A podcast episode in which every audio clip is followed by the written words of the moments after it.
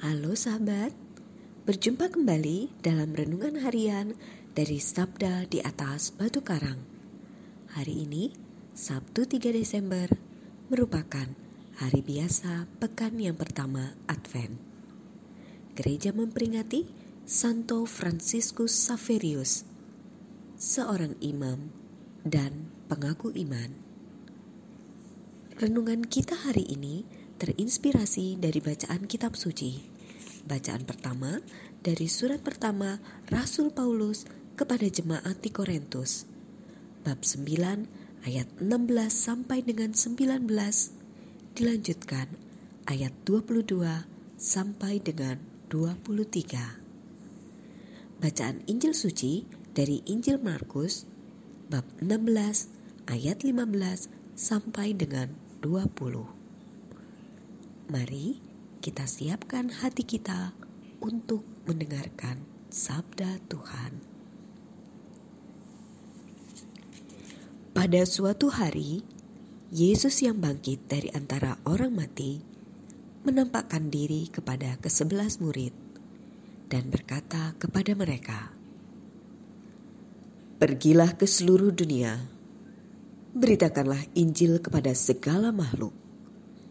Siapa yang percaya dan dibaptis akan diselamatkan. Tetapi siapa yang tidak percaya akan dihukum. Tanda-tanda ini akan menyertai orang-orang yang percaya. Mereka akan mengusir setan-setan demi namaku. Mereka akan berbicara dalam bahasa-bahasa yang baru bagi mereka mereka akan memegang ular, dan sekalipun minum racun maut, mereka tidak akan mendapat celaka. Mereka akan meletakkan tangannya atas orang sakit, dan orang itu akan sembuh. Sesudah berbicara demikian kepada mereka, terangkatlah Tuhan Yesus ke surga lalu duduk di sebelah kanan Allah. Maka pergilah para murid memberitakan Injil ke segala penjuru, dan Tuhan turut bekerja dan meneguhkan firman itu dengan tanda-tanda yang menyertainya. Demikianlah sabda Tuhan. Terpujilah Kristus.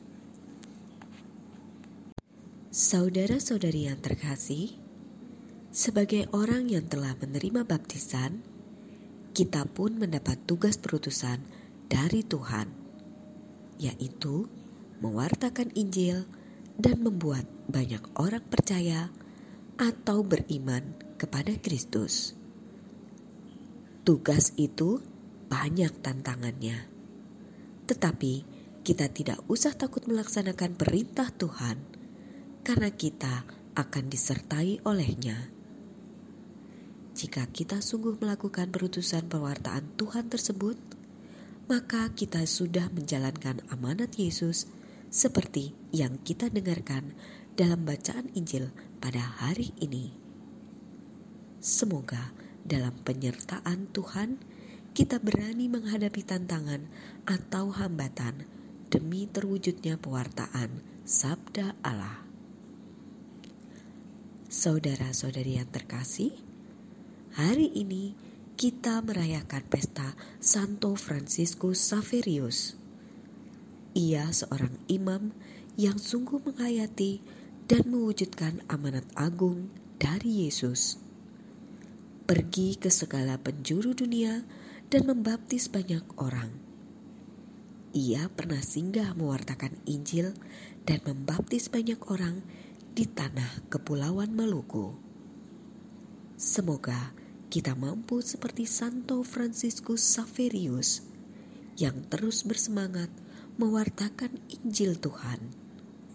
Semoga dengan penyertaan Roh Kudus meneruskan misi dan amanat agung Tuhan lewat perbuatan baik kita di mana pun kita berada.